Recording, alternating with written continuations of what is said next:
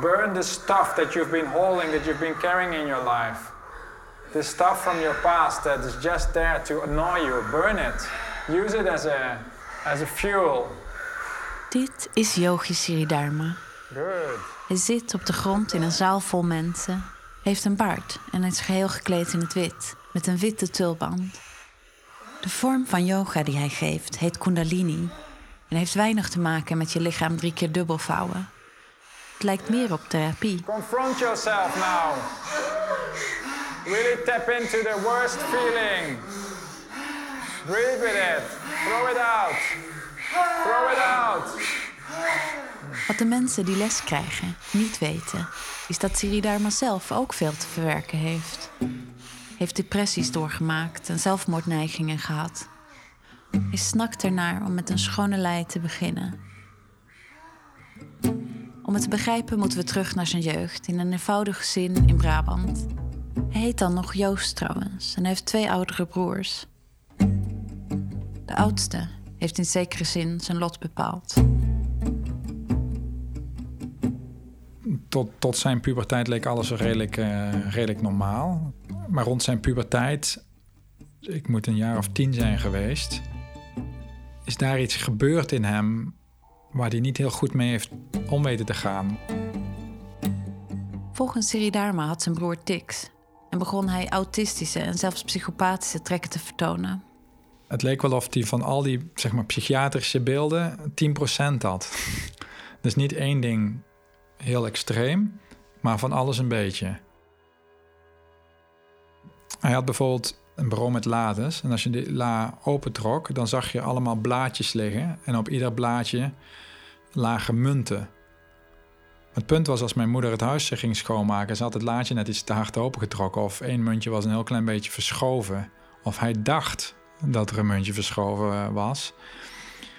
Dan was het huis eh, gewoon te klein. Betekende gewoon een hele week herrie, een hele week ruzie.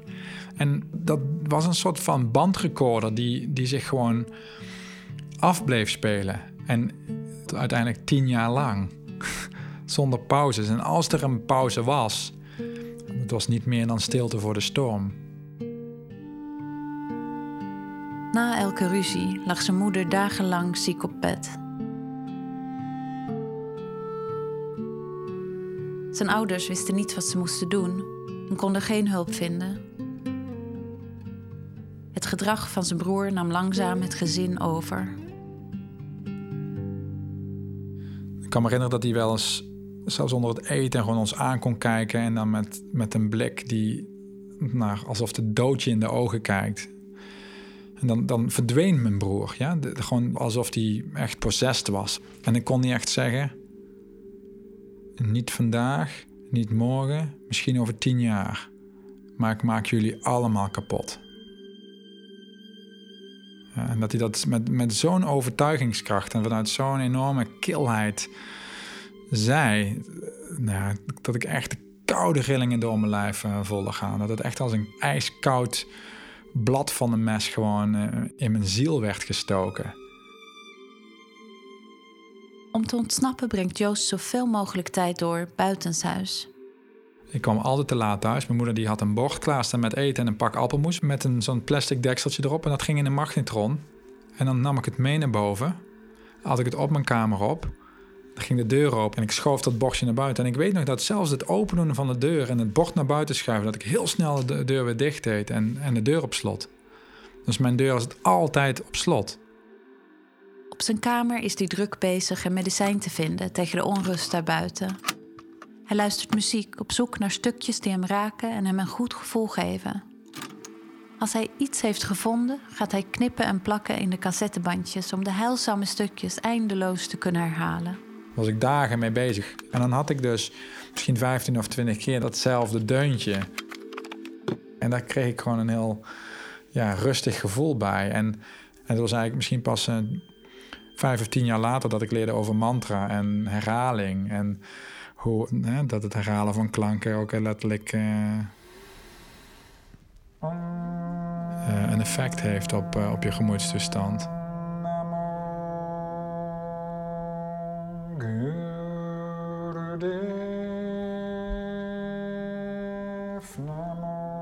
Zo klinkt hij nu als hij een mantra zingt.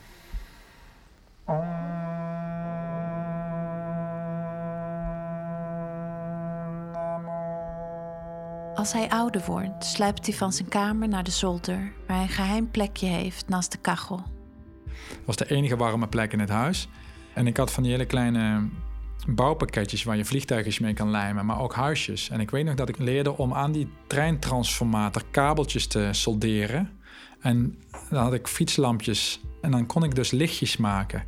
Dus ik had een heel dorp gebouwd met allemaal van die lijmhuisjes. En in ieder huisje maakte ik, zette ik zo'n lampje. En dan deed ik het licht uit en dan had ik zo'n warm, eigenlijk een warm dorpje met een treintje wat dan daar doorheen. En nu begrijp ik dat het raakte zo de kern van het gemis van warmte in, in mijn thuis. Maar als Joost een jaar of dertien is, verandert er ook iets in hem. Ik denk een periode van zes jaar dat ik gewoon niet heb gelachen. Dus mijn wenkbrauwen waren altijd gefronst. En mijn kaken zaten op elkaar en mijn gezicht was zo dik. Mijn gezicht waar zoveel opgekropte boosheid zit. En elk weekend was er wel iets. Uh, bijvoorbeeld dat ik met flink wat uh, drank in mijn lijf uh, naar huis zwalkte. En dat ik gewoon met mijn, uh, met mijn vuisten zo over een hele straat, zeg maar 100 meter, dat ik gewoon met mijn vuisten zo over de muren liep. En dan zat ik ochtends aan, aan tafel en gewoon, ik was keihard in die tijd. En dat ik gewoon op tafel zat te eten en dan mijn knokkels helemaal afgesleten waren. En het enige wat mijn moeder zei, heb je weer gevochten? Hij vocht eigenlijk niet, maar deed vooral zichzelf pijn. Tot op een zekere dag. Dat ik me op een gegeven moment bedacht: ik moet, dit, ik moet hier een einde aan maken. Ik, ik moet dit. Uh, ik moet iets doen. En het was een, een, heel vredig moment eigenlijk. Een moment waarin er geen ruzie was. Ik was op mijn slaapkamer. Ik zat gewoon achter mijn bureau. Mijn broer was in de, in de badkamer. Eh, de deur stond soort van half open, dus ik, ik, kon vanuit mijn deuropening kon ik hem zien staan.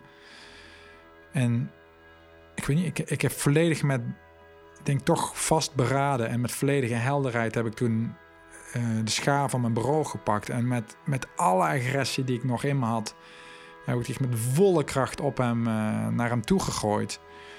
En in een reflex trok hij de deur dicht. In de schaar zat nou, kwam in de deur terecht, echt precies ten hoogte van zijn slaap, van zijn hoofd. En zat dwars door de deur heen.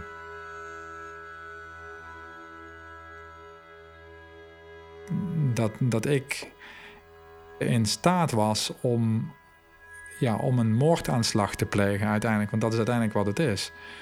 Als het mis was gegaan, dan, dan had ik mijn broer waarschijnlijk vermoord. Ik kan me niet voorstellen dat, dat die schaar niet dwars door zijn schedel heen was gekomen.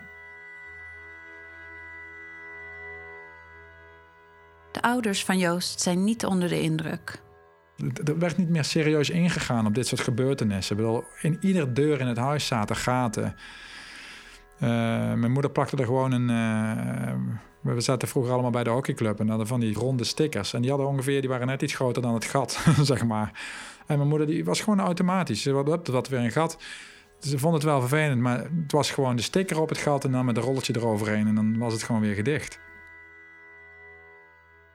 Siridarma is zich er pijnlijk van bewust dat er ook in hem gaten zitten die gedicht moeten worden.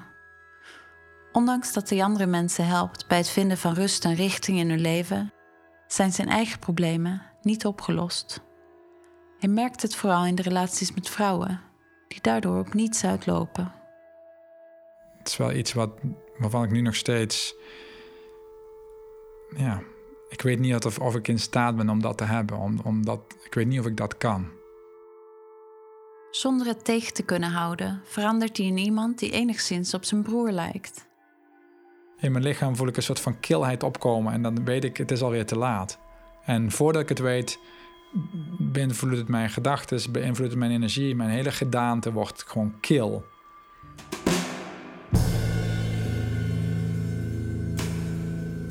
Tijdens een heftige ruzie met zijn toenmalige vriendin ziet hij opeens een hele gezin voorbij komen. Ik zag nog steeds mijn vriendin, maar in haar, in de manier waarop zij zich beweegde en de gezichten die zij trok en wat ze zei, zag ik ineens zag ik mijn oudste broer en zijn zat van de meest gewelddadige kant.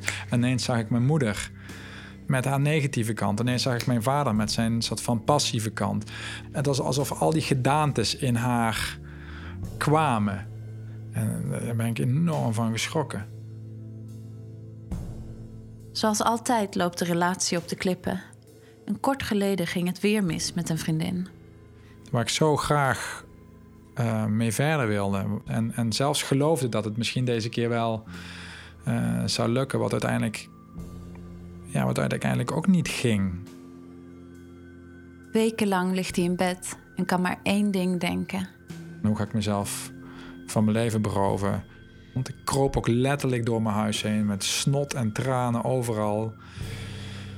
Een hele periode waarin ik echt niet meer wist of ik er ooit uit zou komen. Dat ik echt dacht van, dit, ik ga belanden nu in een psychiatrische inrichting. Daar was ik ontzettend bang voor, met paniekaanvallen. En um, totdat ik zo leeg was, dat het, dat het eigenlijk niet meer uitmaakte.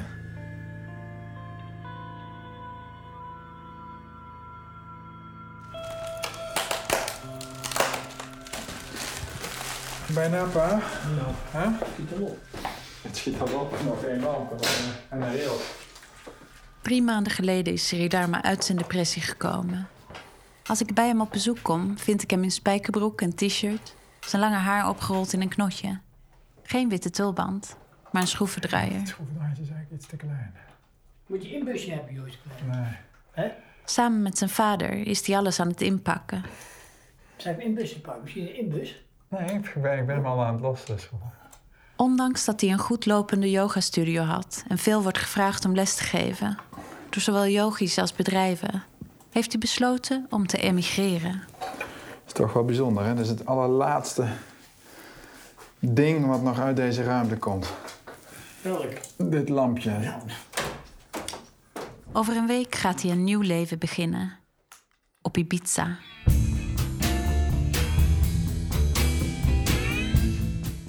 Siridharma neemt zijn hele inboedel en zijn verleden mee. Tegelijk hoopt hij op Ibiza iets te vinden wat in zijn jeugd juist ontbrak. Door wekenlange yogacursussen te geven aan vaste groepjes mensen, hoopt hij dat er een bijzondere sfeer zal ontstaan. De sfeer waarin we voelen dat we allemaal onderdeel uitmaken van, van hetzelfde gezin. Uiteindelijk is de enige manier waarop ik, waarop ik dicht bij dat gevoel kom, is natuurlijk als ik dat creëer in mijn omgeving. Ik voel me dan een soort van onschuldig, charmant kind wat gewoon wat speelt, wat, wat mensen het lachen brengt, wat dansen, muziek maken, rollenbollen. Uh, er zijn natuurlijk een aantal dingen die je als volwassen dan niet zo snel meer doet, maar eigenlijk het liefst wel zou willen doen. Ja, ik, dan, dan zou ik echt graag met, met, met iedereen even een voetbal willen pakken en gewoon lekker uh, of stoeien. Of weet je wel, gewoon een stoeien als kind. Zodat je op een gegeven moment voor pampers ligt op de grond met zweet op je voorhoofd. En gewoon beseft dat je zojuist ongelooflijk veel, veel lol hebt gehad met elkaar. Het is net alsof ik op zo'n moment pas, dan ben ik eigenlijk pas weer in staat om die verloren jeugd, zeg maar, om die te herleven, om, om dat weer op te pakken.